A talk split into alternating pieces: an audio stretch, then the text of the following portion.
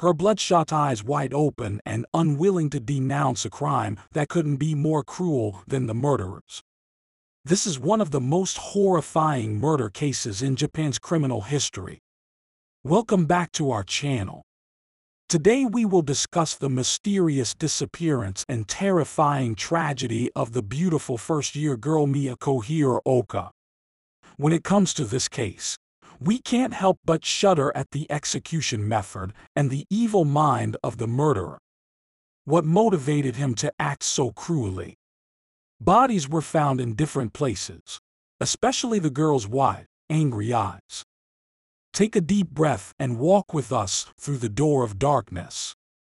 We explore one of the most mysterious and macabre cases in Japanese criminal history, the case of the headless body of Miyako Hiraoka. This hideous act was the first indication of this individual's true nature.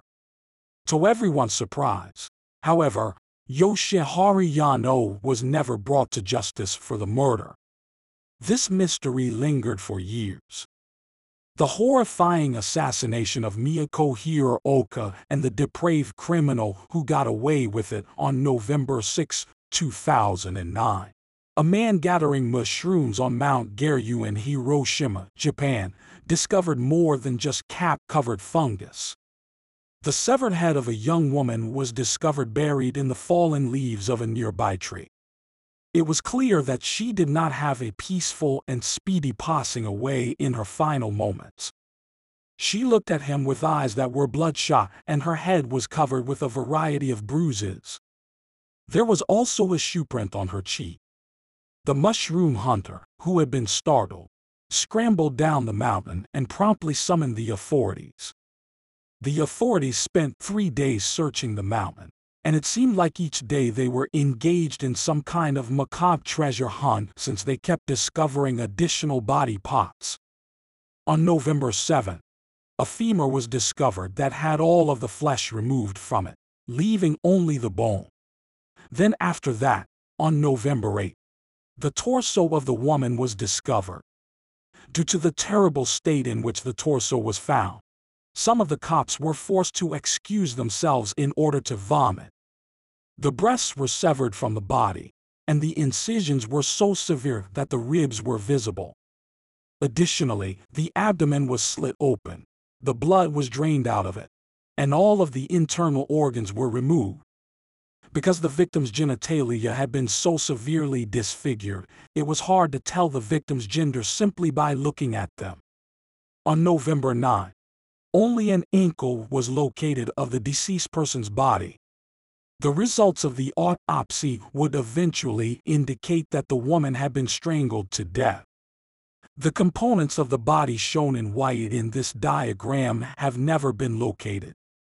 Despite the extensive facial injuries, one of the police felt the woman looked like Miyako Hiraoka, a 19-year-old college student who had been reported missing two weeks before. Miyako Hiraoka was last seen two weeks ago. The investigation into the murder of Miyako was now complicated by the addition of a second question. What kind of monstrosity was responsible for the crime? The last day of Miyako Hiraoka Miyako was working the closing shift at an ice cream business on the day she vanished, which was October 26, 2009, when she was last seen. Her co-worker understood that she needed to get to her residence at Shimane Prefectural University in Hamada, which was a further mile and a half away, so he gave her permission to leave early. Her final moments were caught on camera by a security camera. She left work around 9.15 p.m.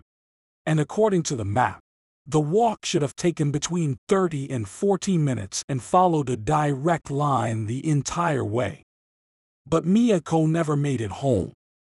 When Miyako's mother tried to get in touch with her the following day but was unable, she quickly became concerned about her daughter's whereabouts. This was highly out of the ordinary for Miyako because she communicated with her family on a daily basis and frequently visited them. However, she was also a college student, which kept her quite busy. she spent her time on a regular basis at an organization that raised money to combat hunger throughout the world and also assisted with an animal charity. Miyako's mother, on the other hand, was very familiar with her daughter and would call her no matter how busy Miyako was. After making the call, Miyako's mother inquired about her daughter's whereabouts at the hostel and was shocked to learn that Miyako had not returned from her job. On October 28, she contacted the police to report that her daughter was missing. After waiting two weeks, she was confronted with the dreadful reality. DNA testing established beyond a reasonable doubt that the remains unearthed on Mount Garyu belonged to her young daughter. This investigation, in full, Due to the fact that the murder was committed in two different cities, the police departments of Hiroshima and Shimane came together to form a combined task team in order to investigate once the remains had been positively identified. At the beginning of the investigation, the police had no leads or suspects to pursue. They were unable to locate any proof of a fight taking place between the commercial plaza and the dormitory. Therefore, the authorities hypothesized that she had been taken hostage by a known person. However, there was a flaw in the logic behind that theory.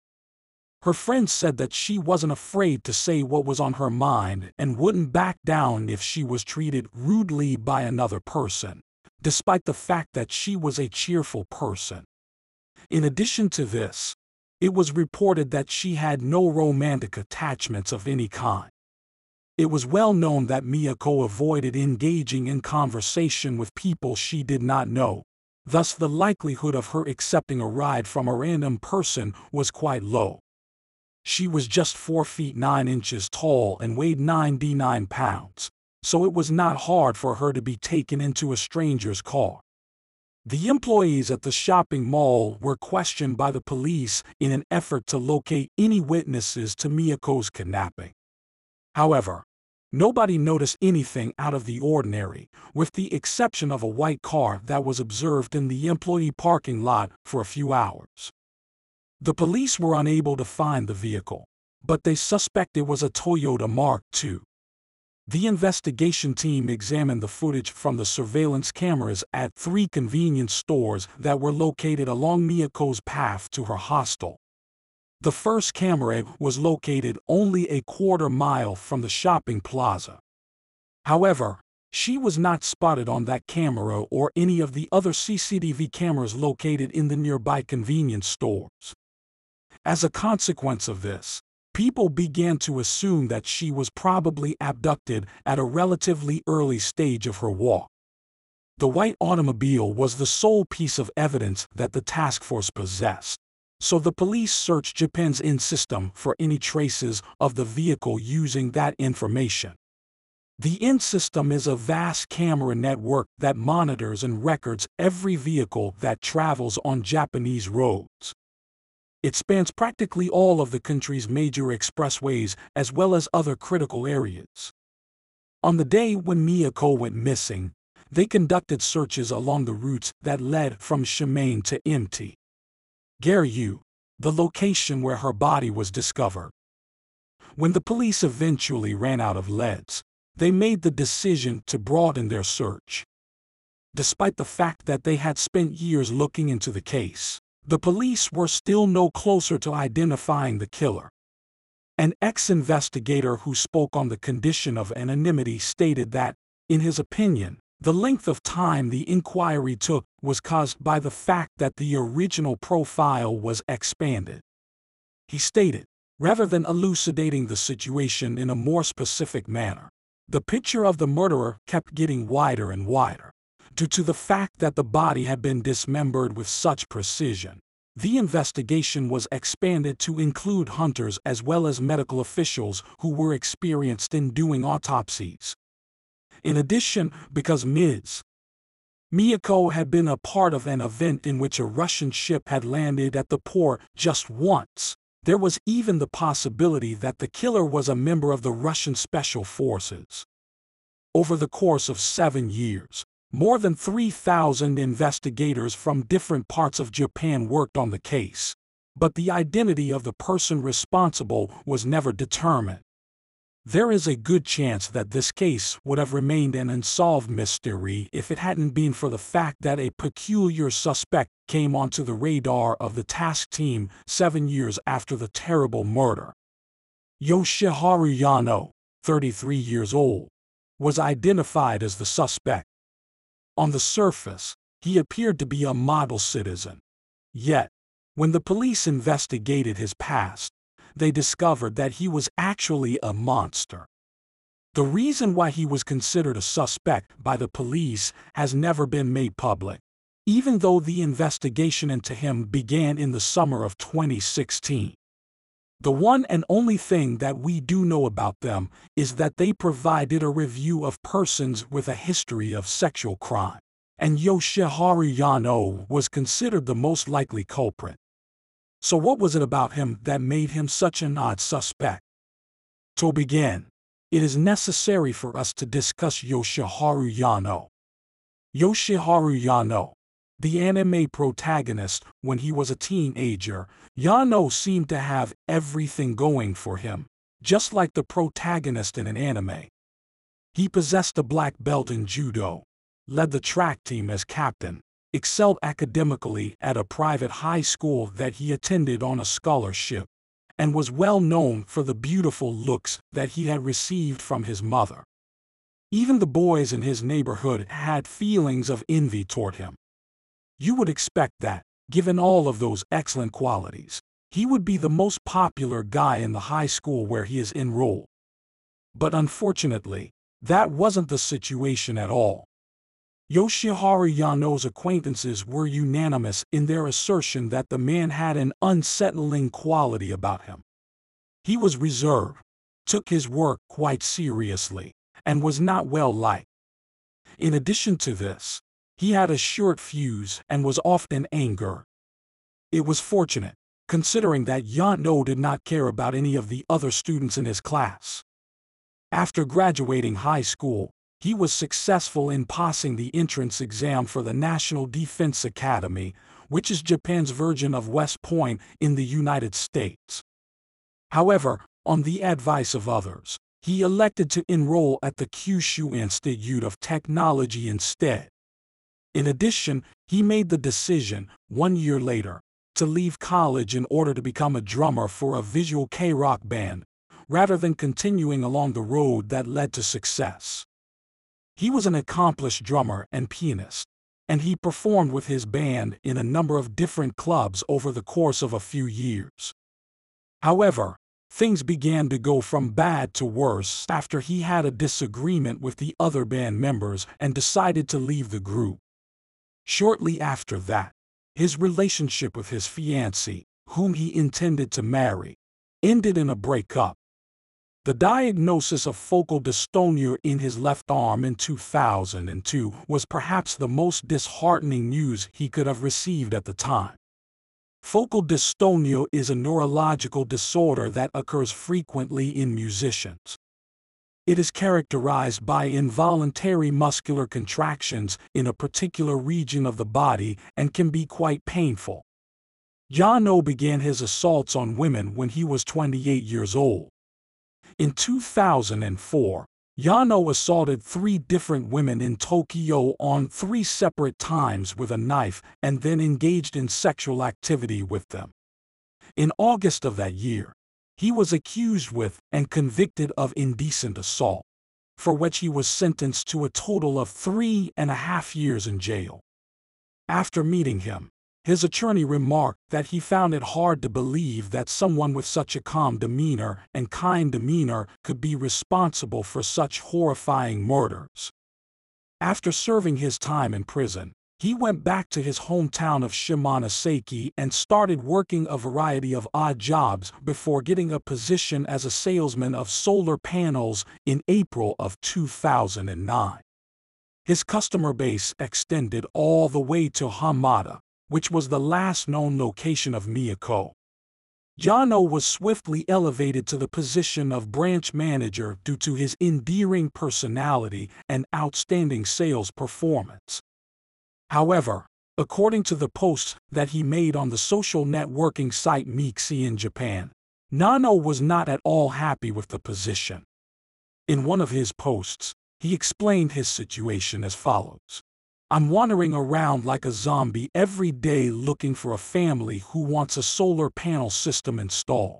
His life as a drummer, his infirmity, and his general hobbies were regularly discussed in the posts that he published on Mixi.